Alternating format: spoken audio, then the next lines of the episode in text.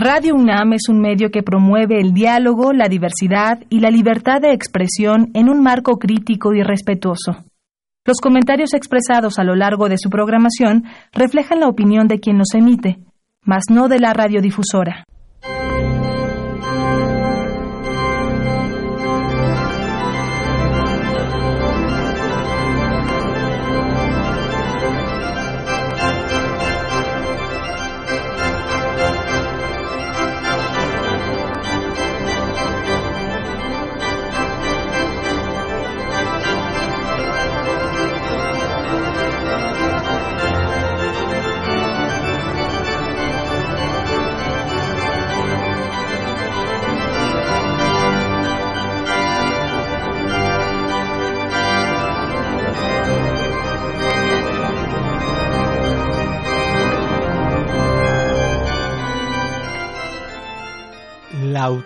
Mis valedores, publicada en 1516, constituye la flor innata de la política, la agricultura, la religión, etc., y representa una coyuntura de la república ideal y de la convivencia pacífica.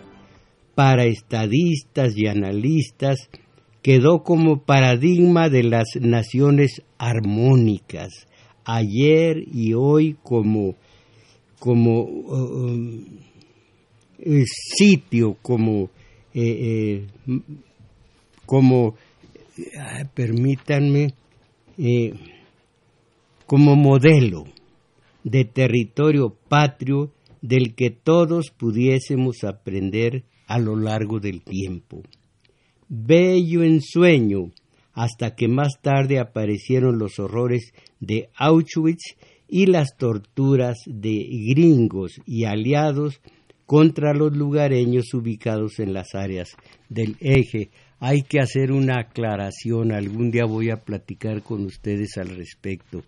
Una es la utopía de unos individuos para otros son efímeras y otras son las utopías de, en este caso, de los iberoamericanos. Hicieron muchas utopías eh, milenaristas.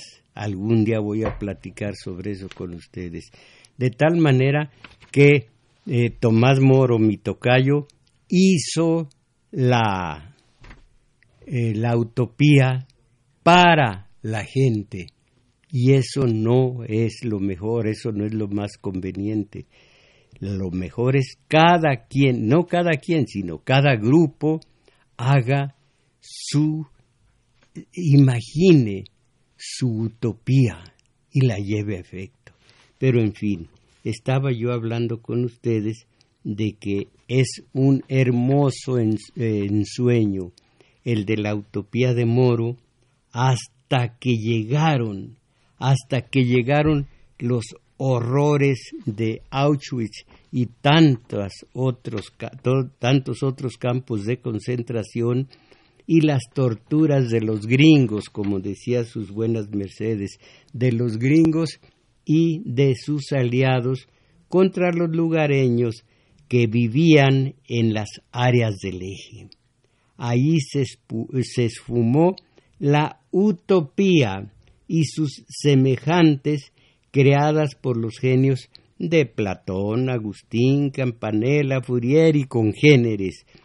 Eh, llegó finalmente el triunfo de la Revolución Francesa y la esperanza volvió a levantarse al son de sus postulados libertad, igualdad, fraternidad no mucho tiempo después, el capitalismo, con el concurso de ese robo descomunal del que hace objeto al obrero. El día de hoy, hoy mismo, mañana lunes, mm, seguirá, o tal vez desde hoy, seguirá de nueva cuenta el latrocinio descomunal contra los obreros. Ya saben ustedes, voy a leer eh, del libro que, que les hice escuchar hace algún mes, dos meses, voy a leer lo que es la plusvalía, lo que es el plusproducto,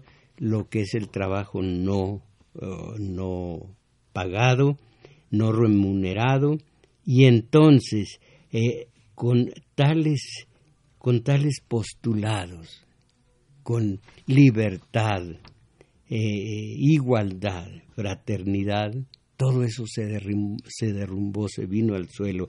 Ahora lo van ustedes a ver. Al tal, al, al los tres postulados de la Revolución Francesa he de referirme en esta oportunidad aquí, en nuestro espacio comunitario de Domingo 7. Si quieren ustedes llamar acerca de lo que para lo que significa para ustedes el trabajo no remunerado y vamos a decir en qué consiste y todo lo demás. A ver si tengo el número telefónico, como me falta la compañera eh, la compañera Isabel Macías. Eh, 55 36 89 89 y a ver si me sé de memoria el otro. 01800 60 60 ah caray. No pues no no lo sé. El, el de provincia no lo conozco. 01800 50 bueno pues ¿por qué no me hace favor de pasármelo compañero Arturo Flores, el de provincia, eh, malamente llamada provincia, ya saben ustedes lo que significa, provincit en, en latín, para el vencedor, eran lo, eh, se trataba de los eh, de las huestes romanas que llegaban a una población, la, la devastaban y desbastaban y luego se quedaban con aquella, eh, con aquel lugar, provincia.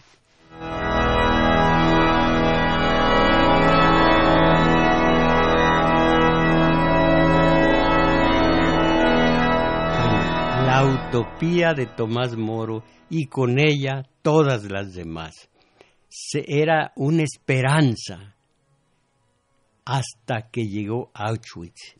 Y, y por supuesto, todas las tropelías de los gringos, solo que ellos, además de los ingleses, además de los franceses, pero los gringos lo que lo dejan calladito y exponen muchísimo lo que hizo Alemania, pero no lo que hicieron ellos. Solo los aturdidos pueden creerle a los gringos. Bueno, los principios de la Revolución Francesa tienen un contenido no sólo económico y social, sino ético.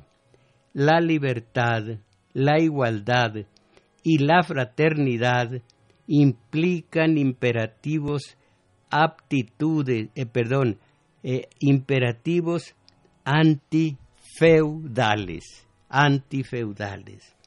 El principio de la libertad dio origen a dos formas de liberalismo, el económico, dejar hacer, y el sociocultural, libertad de pensamiento, de palabra, de asociación, de opinión, etc. En un principio, los burgueses eran revolucionarios, después se han vuelto eso, eso que ven en Estados Unidos. Bueno, entonces, eh, y el sociocultural, libertad de pensamiento, de palabra, de asociación, de opinión, etcétera, ambas manifestaciones del liberalismo se oponen, como lo bueno a lo malo o el deber ser al ser, a las restricciones productivas del, del sistema feudal y a la intolerancia religiosa del, medievo. Pero una vez, fíjense ustedes, Un, eh, fíjense por qué cayó la utopía, la esperanza.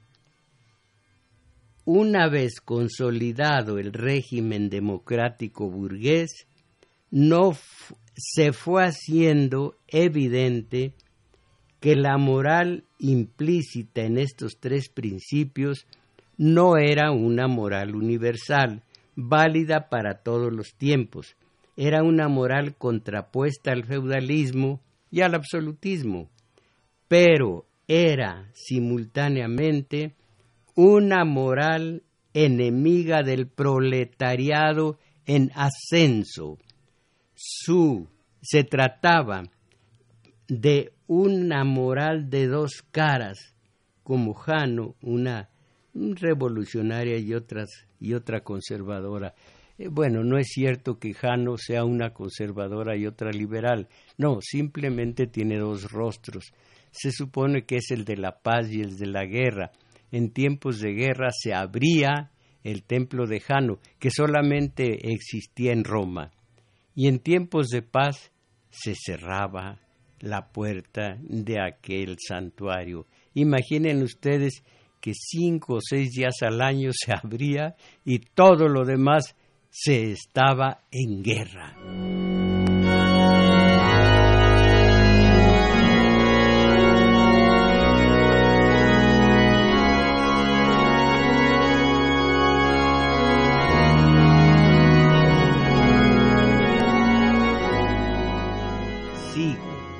El liberalismo no sólo hacía referencia a los derechos del hombre y el ciudadano, eh, no sólo la libertad de pensamiento, etcétera, sino se refería a la libertad de monopolizar medios de producción o de circulación y de explotar, por ende, el trabajo asalariado del hombre, de mujeres, de niños.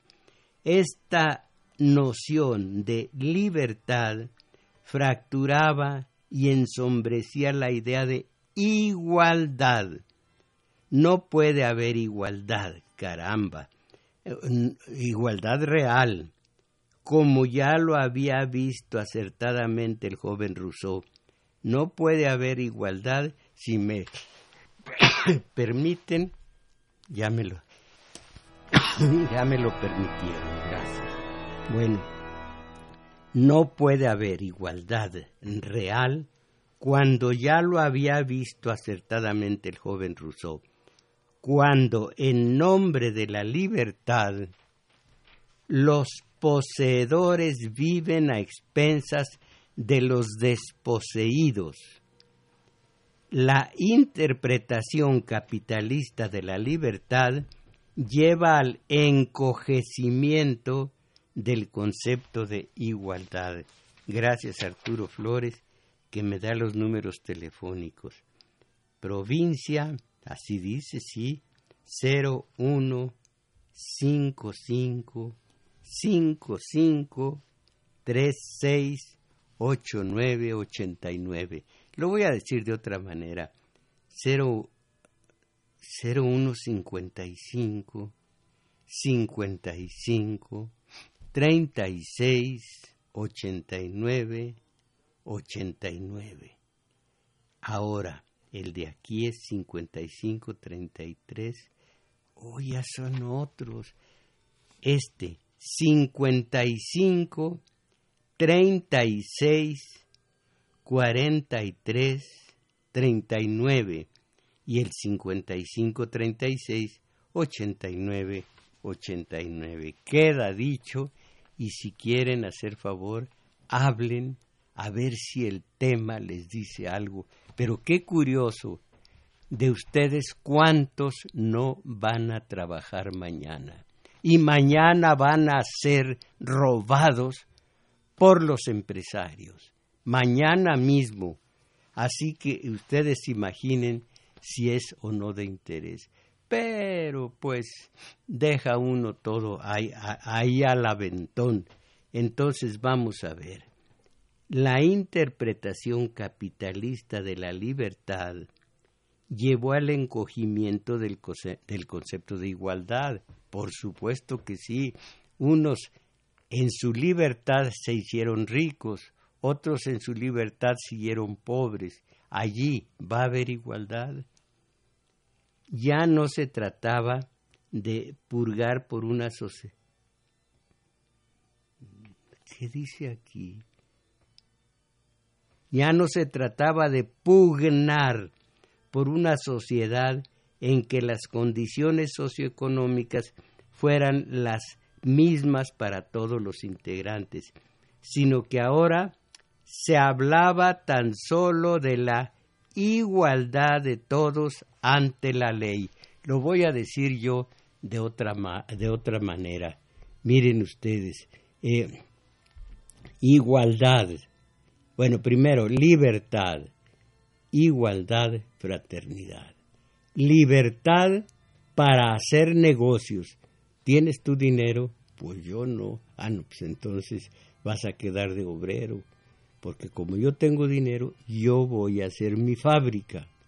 Y en esa fábrica te voy a robar más de la mitad de la plusvalía, del plusproducto, del trabajo no gratificado, no pagado. Así que tú sabrás. Igualdad. Luego, se hizo, eh, digo, perdón, eh, libertad. Se hizo la ley.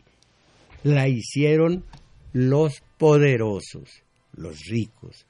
Ellos hicieron la ley a su manera, con anatosismos. Bueno, en, esa, en aquel entonces no había pero hicieron la ley a su conveniencia y luego le dijeron al obrero, igualdad, todos regidos por la misma ley, sí, la ley que ellos habían hecho.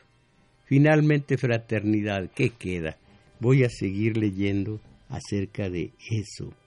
Más si la ley se basa en la desigualdad, porque recoge y sanciona la libertad de explotar al prójimo, la supuesta igualdad ante la ley no es sino una contradictoria exigencia de que todos por igual reconozcan su desigualdad, caramba, porque recoge y sanciona la libertad de explotar al prójimo.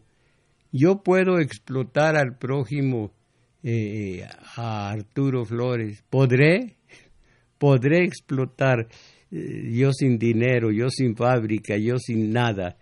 Entonces, ellos, los empresarios, y ahora los especuladores, todos, todos ellos, los comerciantes, grandes comerciantes, están haciendo su presa en el obrero. Cuando trabaja, cuando va a, comprar, siempre. Entonces, por lo mismo, los Carlos Slim están en un lado y los Juan Pérez en otro. ¡Qué terrible! Bueno, sigo leyendo. Eh, la supuesta igualdad ante la ley no es sino la contradictoria exigencia de que todos, todos por igual reconozcan su desigualdad. Uno que es rico y otro que es pobre. Y sean iguales formalmente en los ámbitos en que lo permite en que lo permite la originaria desigualdad condicionante. La interpretación capitalista de la igualdad llevó finalmente al encogimiento de la, de la noción de fraternidad. Ya no se trataba de la fraternidad, eh, eh, fraternidad entre los iguales, lo cual es posible y natural, sino de un llamado a armonizar los intereses contrapuestos del capital y el trabajo y limar las asperezas cainitas que pueden surgir a la hora de repartir el nuevo valor generado en la producción industrial o agropecuaria.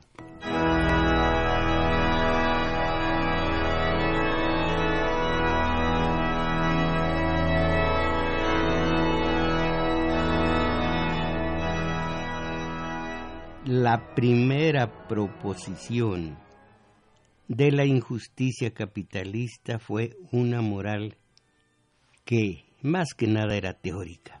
Los hombres, las mujeres y hasta los niños trabajadores sufrieron en carne propia la voracidad del capital. Miren ustedes, si leen la historia, primero fueron a, los a los súbditos del feudalismo, primero les quitaron sus tierras. Ya no tenían tierras. ¿Y ahora qué hacemos? Vénganse, nosotros les damos trabajo. Y les dieron hasta 14 y 16 horas al día, con un sueldo miserable. Después dijeron, no, es más barato emplear a sus esposas. Y van las esposas a trabajar en lugar de ellos y después todavía eh, eh, remacharon el, el clavo o otra vuelta de tuerca. Ahora en lugar de las mujeres eran los niños. Algunos se quedaban dormidos sobre las máquinas y allí morían. Era terrible. Eh, lean simplemente la historia. Pero además, Dickens, Charles Dickens, hace una muy buena recreación en el Oliver Twist y en otras obras acerca del horror que fue Inglaterra y después Estados Unidos, pues miren, Inglaterra se prolongó en los braceros e indocumentados de Estados Unidos. Es una es algo terrible.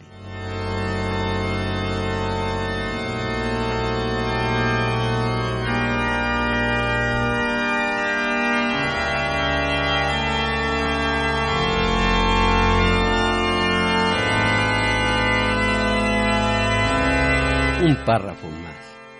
La primera percepción de la injusticia capitalista fue más moral que teórica.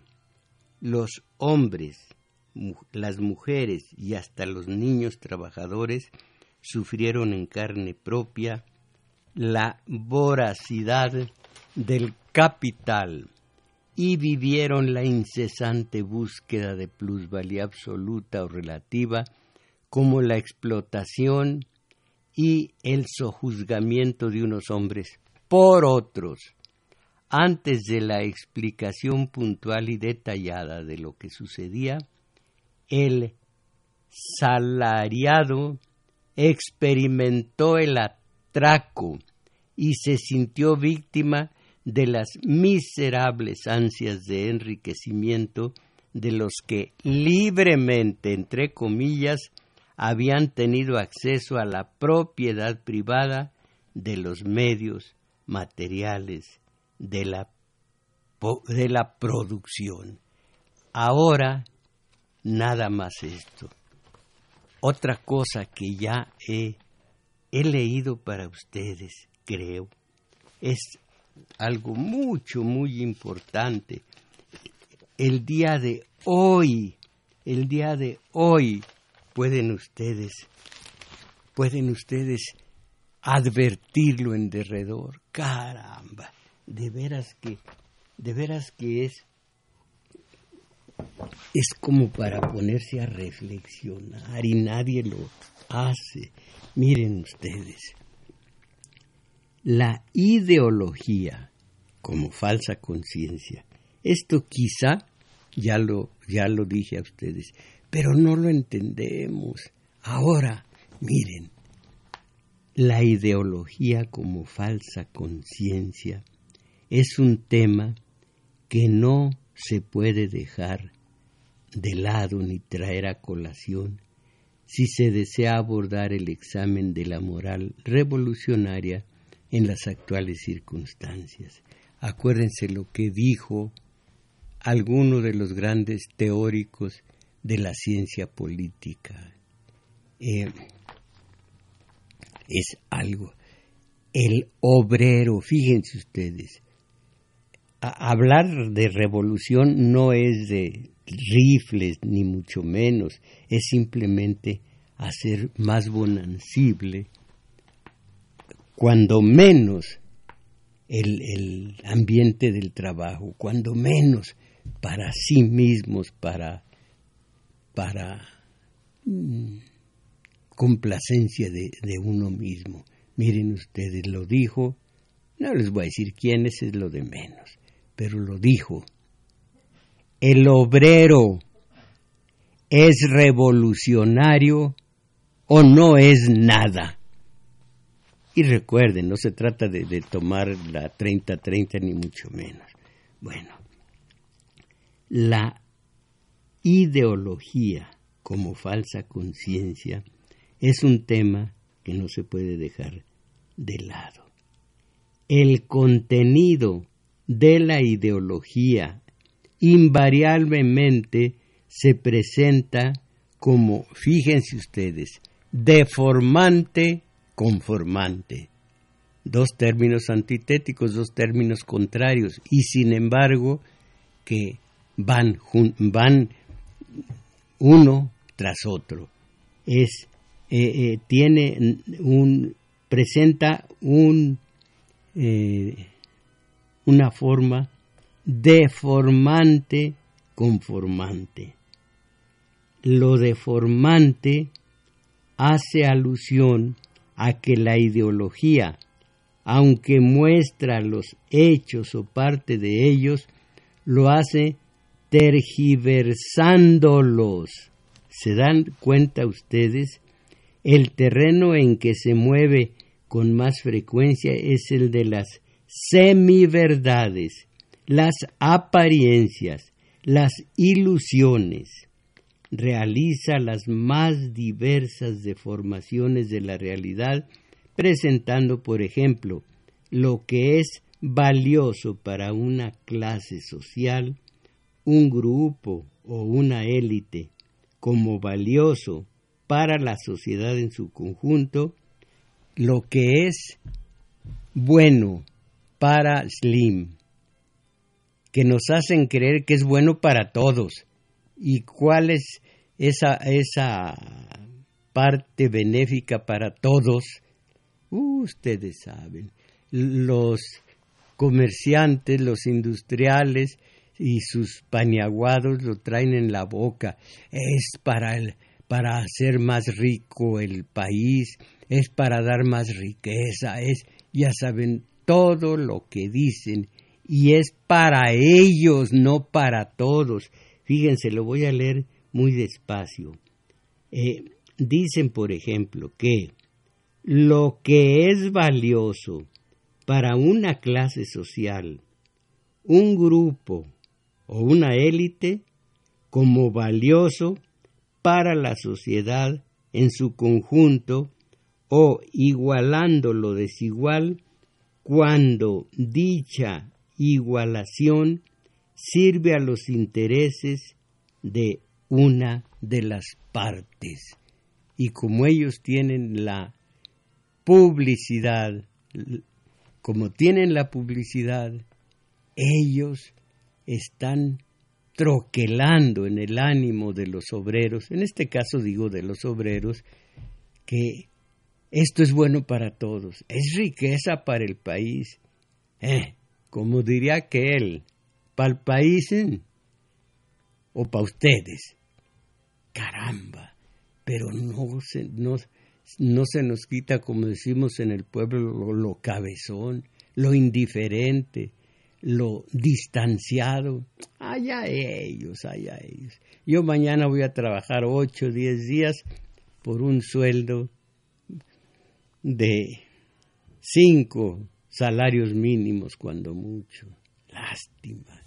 Bueno, entonces sigo leyendo esto que es eh, eh, presentando, por ejemplo, lo que es valioso para una clase social, un grupo o una élite, como valioso para la sociedad en su conjunto o igualando la desigualdad cuando dicha igualación sirve a los intereses de una de las partes.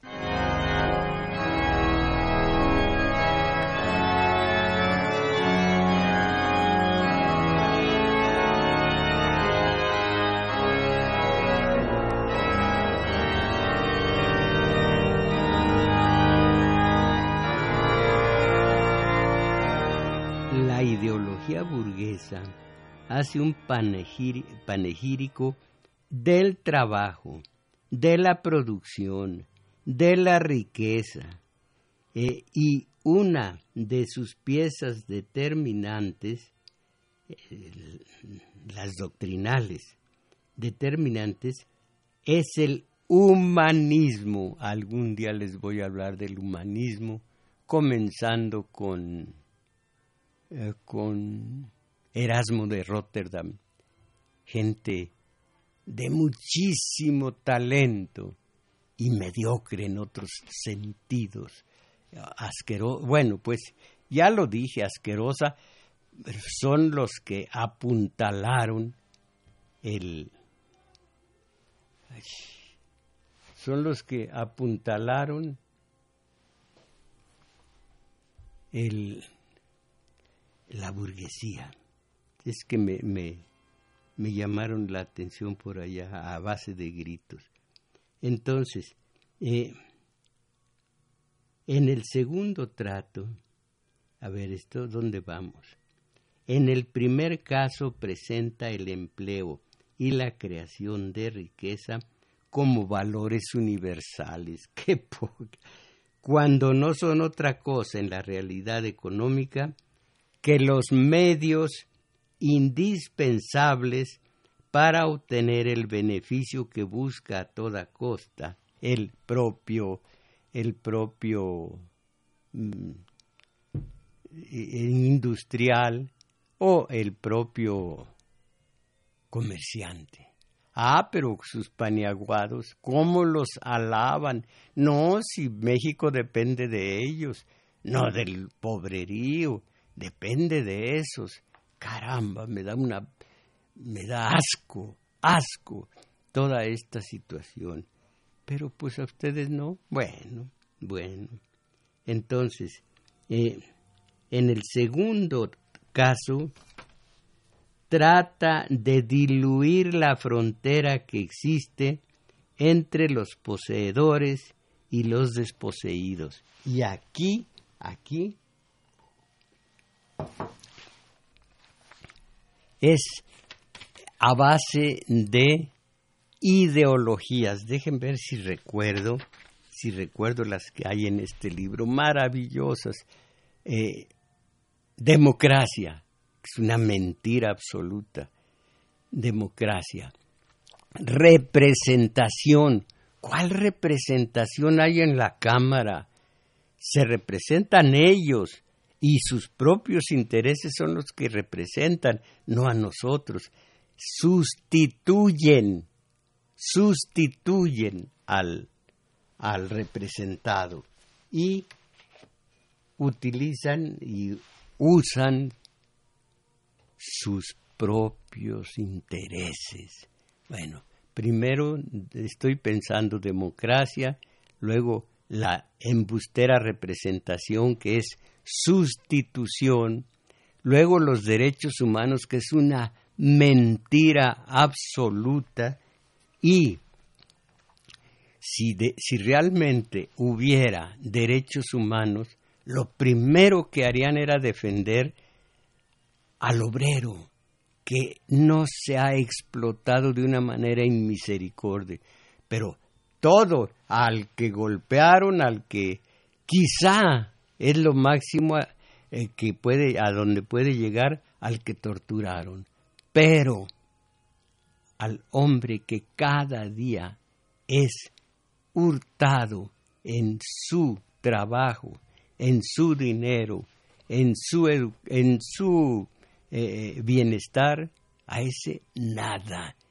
¿Por qué? Ah, es porque nomás a, los que a los que ofendieron al obrero en, desde el gobierno. Tienen sus propias reglas y con esas reglitas no salen de esa inutilidad. Y si ustedes supieran lo que nos cuestan, no solamente la sede, sino varias sedes, alternas. Todo esto es una mentira.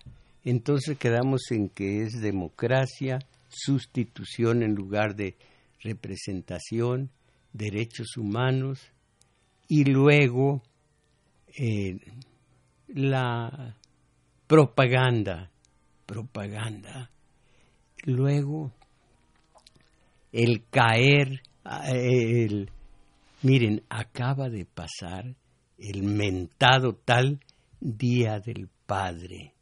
No hay tal Día del Padre. Se los encajan para que ustedes gasten y ganen los comerciantes. No hay tal Día del Padre. ¿Por qué? Entonces, eh, casi eh, eh, todos a mediodía en, la, clase proletaria a comer carnita sabrosa en casa. La clase media a comer en, los, en alguno de los restaurantes de aquí del sur. O bueno, de donde quieran. Y así, así se gastaron cuando no tenían necesidad. Todo eso son ideologías que les encajan para hacerlos gastar. Ah, pero qué fácil, qué fácil. ¿Cómo, cómo caemos redonditos en eso? Eh, usted no, no eh, festejó el Día del Padre. Hace bien. No, no, no, tampoco. Nomás decir que no, pero lo está usted insultando. bueno, entonces, eh, en el segundo, repito, el, en el segundo trata de diluir la frontera que existe entre los poseedores y los desposeídos. A ver si ustedes saben cuál es el recurso. A ver, eh, eh, Arturo, el recurso más socorrido para que se borre, se diluya y, se pueda borrar la diferencia entre el obrero y su patrón en materia de dinero y en materia de todo. Es obvio, es obvio.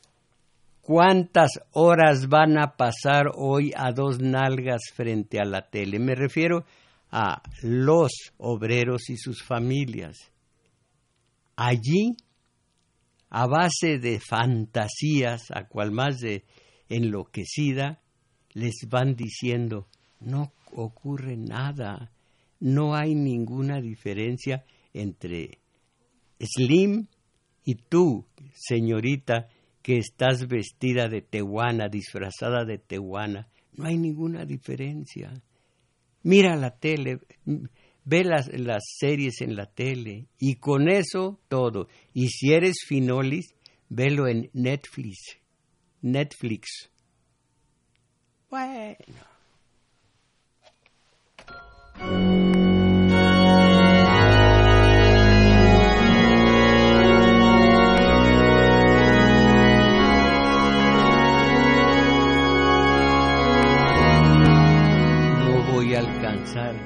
Hablar a, a transcribir conceptos acerca del trabajo no remunerado. Lástima.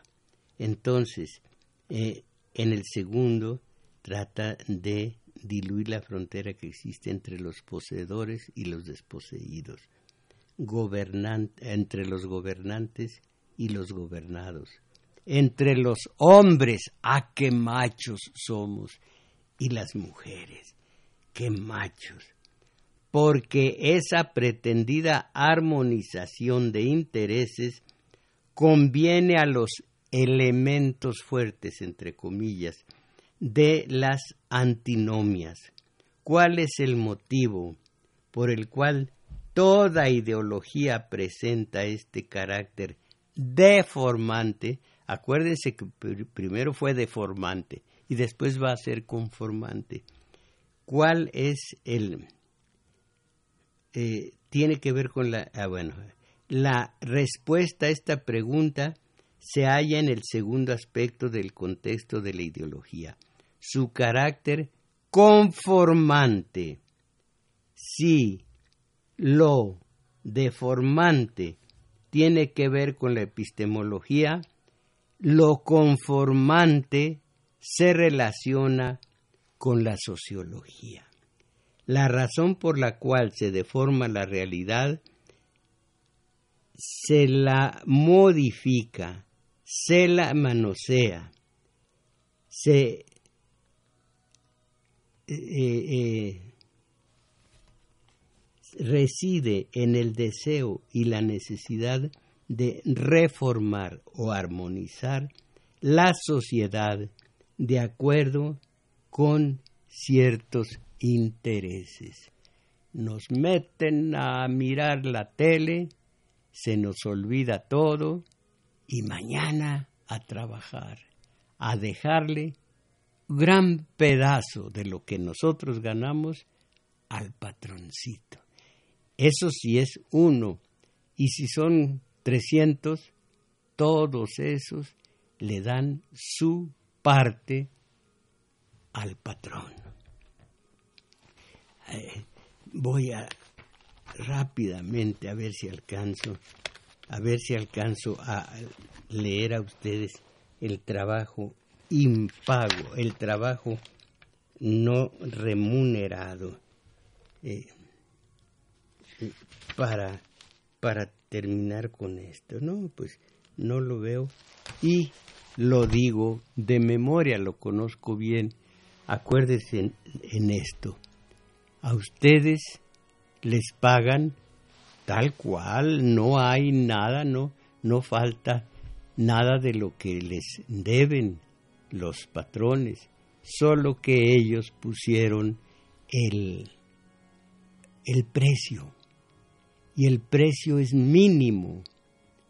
Se te paga religiosamente, es mínimo. Y entonces ustedes entregan, eh, entran, entregan, perdón, a los patrones gran parte de su sueldo, de lo que ganaron en ocho, diez horas de trabajo. Ojalá que ustedes reflexionen en esto.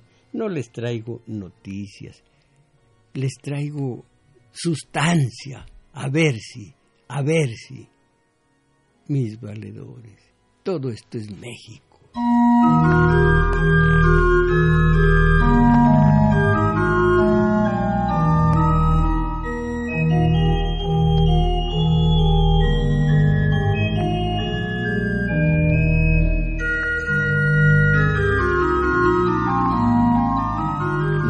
talleres de teoría política y lectura, sábados 11 a 13 horas, taller de teoría política en El Juglar, situado en Manuel M. Ponce 233, Colonia Guadalupe Inn. Y el domingo, en el propio Centro Cultural El Juglar, nuestro taller de lectura, como va a ocurrir el día de hoy si no me muero o si no se mueren ustedes, allí nos vamos a ver en algo que me parece muy interesante, un relato, un poema, una plática, una plática, fíjense ustedes, en donde también les advierto mucho cuidado con el incesto Voy a platicar sobre esto y luego todo lo demás. Esto en El Juglar, Manuel M. Ponce 233, Colonia Guadalupeín. Si van ustedes en Metrobús, se bajan en la estación Olivo de allí caminan un par de cuadras largas hacia Revolución, allí se van a encontrar con el juglar. Y ahora algo que me, me preocupa mucho, mis valedores. Miren, tengo aquí todos estos, estos eh, eh, recortes, saturan clínicas del Seguro Social el día de hoy. Bueno, ustedes saben que sí es exagerado por ahora que faltan medicinas, pero todo esto se va a solucionar, me dicen, muy pronto, por una parte. Y por otra, pues sí, gente que ha estado mucho rato, mucho tiempo allí, y cuando van a auscultar a una mujer, no hay guantes. Cuando van a sacarle las fotocopias, ¿qué fotocopias? Las radiografías a un amigo mío, no hay placas. Bueno, ojalá que esto se arregle pronto y solicito atentamente, ¿qué atentamente? Solicito de ustedes un buen eh, ortopedista que pueda operar a mi amigo y dejarlo pero de, de primera, a ver quién puede. Miren, el número telefónico al que pueden eh, acudir, porque ahora ya se está terminando esto, es 56 52 00 26. Va de nuevo. 56. Oh, ahí va, ahora sí. 56. 52. 0, 0, 26 para que alguien diga, soy ortopedista del seguro, de no sé de dónde, y vamos a preparar al enfermo para hacerle una operación de la espina dorsal, nada menos. Por favor, este hombre fue importantísimo, lo es todavía, pero, pero voy a decir en el pasado, fue protagonista de todo el 68, no como los eh, colaboracionistas Guevara Niebla, Luis de Alba, eh, eh, Cabeza de Vaca, ¿cuál otro? No, no, no, no colaboracionista, firme, fuerte, grande, y ahora está con su espina dorsal rota. Por favor, es un ortopedista que llame a casa y diga que ya que está dispuesto con todo su, su equipo para salvar a mi amigo. Y ahora los mensajes de ustedes. Estela Román Trejo, en toda la programación de Radio UNAM se escucha con defecto. Yo vivo en, en la zona de la Gustavo Amadero, Colonia Vasco de Quiroga. Saludos, maestro. Así que se oye mal. Me imagino que son dos, dos mm, eh, eh, eh, estaciones. Me imagino. Daniel Díaz. Maestro, encima una estación de música sobre la de Radio UNAM. Bueno, pues no sé qué intenciones tenga. Enciman, enciman una estación de música sobre la de Radio UNAM y conforme avanza su programación, aumenta su intensidad. Uh, ya me imagino lo que ha de haber pagado Slim para que no se escuchara el trabajo no remunerado. bueno, eh,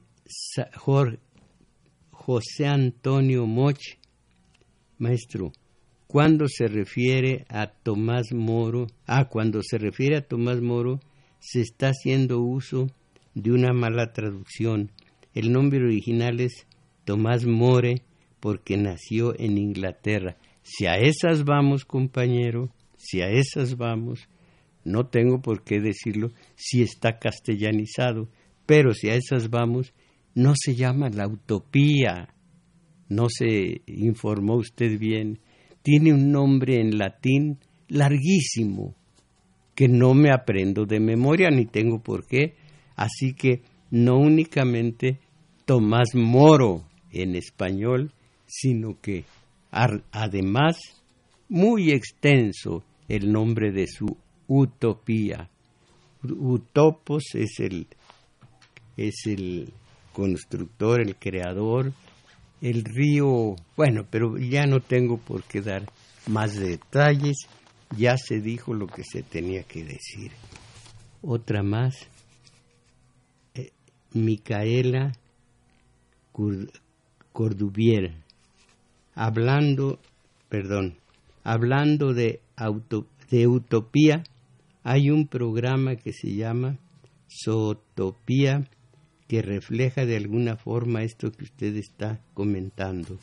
El robo que hace el patrón al empleado debería ser un acto de piedad para no hacer esto. En la zona de Lindavista se escucha muy claro. Oiga, el robo, ¿se acuerda usted que eh, Echeverría para que no estudiáramos política y fuéramos unos analfabetos en materia política, nos infiltró un cuerpo de tres catálogos. El catálogo de agravios, el de buenas intenciones y la acción, que o es marcha, o es exigencia, o es cualquier cosa inútil. Solo la organización nos puede ayudar, digo yo, o más bien dice mi maestro. Bueno, en ese caso, el robo que hace el patrón al empleado debería ser un acto de piedad para no hacer esto. Es más o menos que se quede pobre Slim y sus disfrazadas de tehuanas todas tengan dinero. En, al parejito. No, no, Micaela. Esto es imposible, imposible.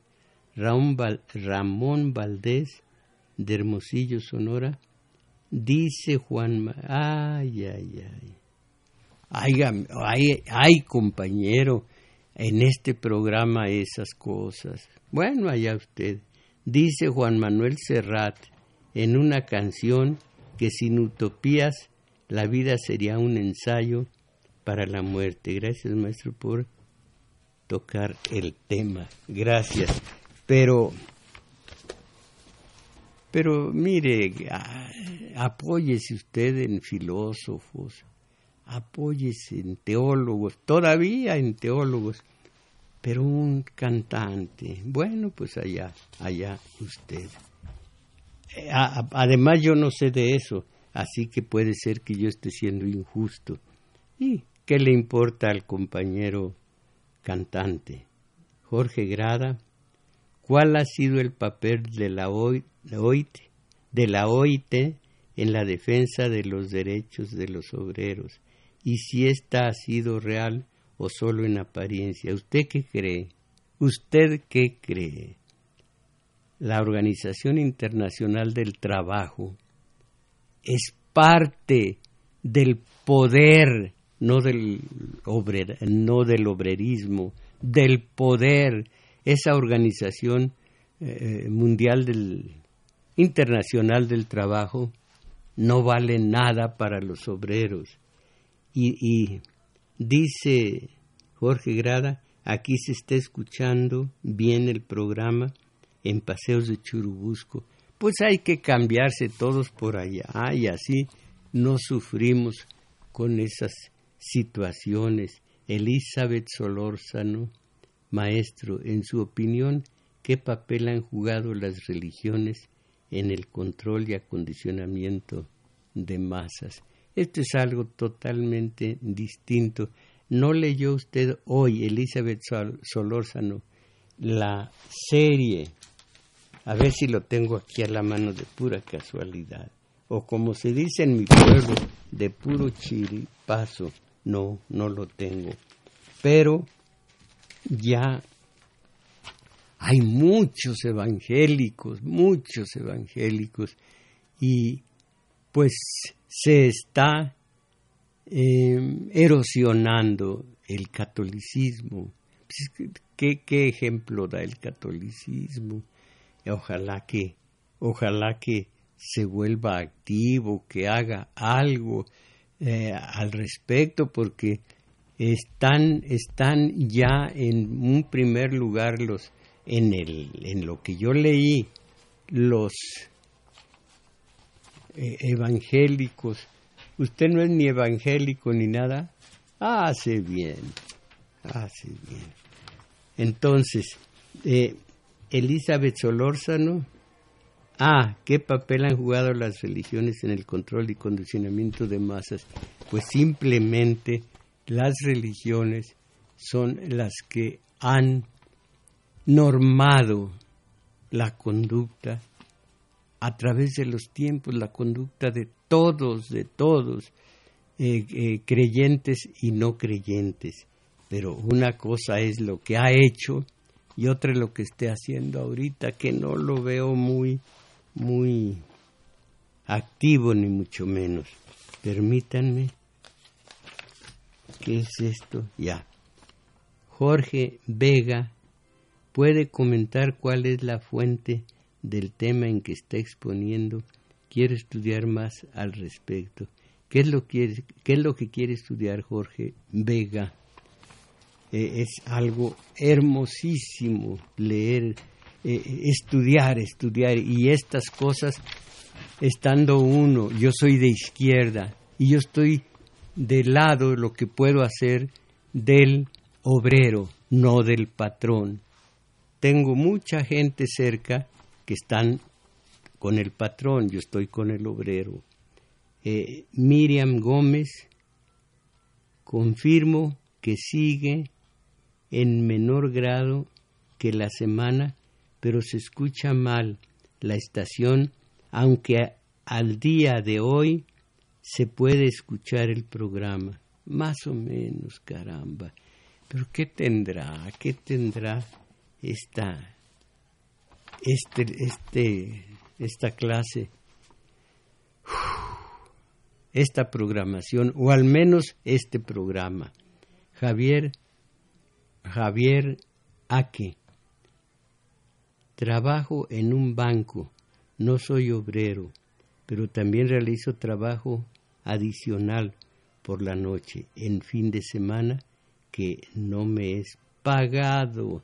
Pero espéreme una cosa, aquí hay un ensayo que, que pudiera yo leerle dentro de ocho días, aunque sean unas seis, siete líneas. Eh, el obrero lo es también de oficina, nada más que él tiene una especie de, de fijación, él es limpio y el obrero anda sucio. Esa es la única diferencia, pero los dos están a base de un sueldo y los dos están siendo robados por el patrón, los dos igual. Eh, eh, pero eso sí, ellos, las meseras, los eh, oficinistas, los mm, trabajadores de banco son limpios. Dice trabajo en un banco. Eh, no soy obrero, pero también realizo trabajo adicional por la noche, en fin de semana, que no me es pagado. Ah, mire qué bien. Y lo dice con esa tranquilidad. Lo dice así. No es pagado, pero trabaja en la, en la noche. Bueno, eh, creo que esto fue todo por hoy. Voy a dar los créditos, los agradecimientos. Continuidad, Enrique Pacheco.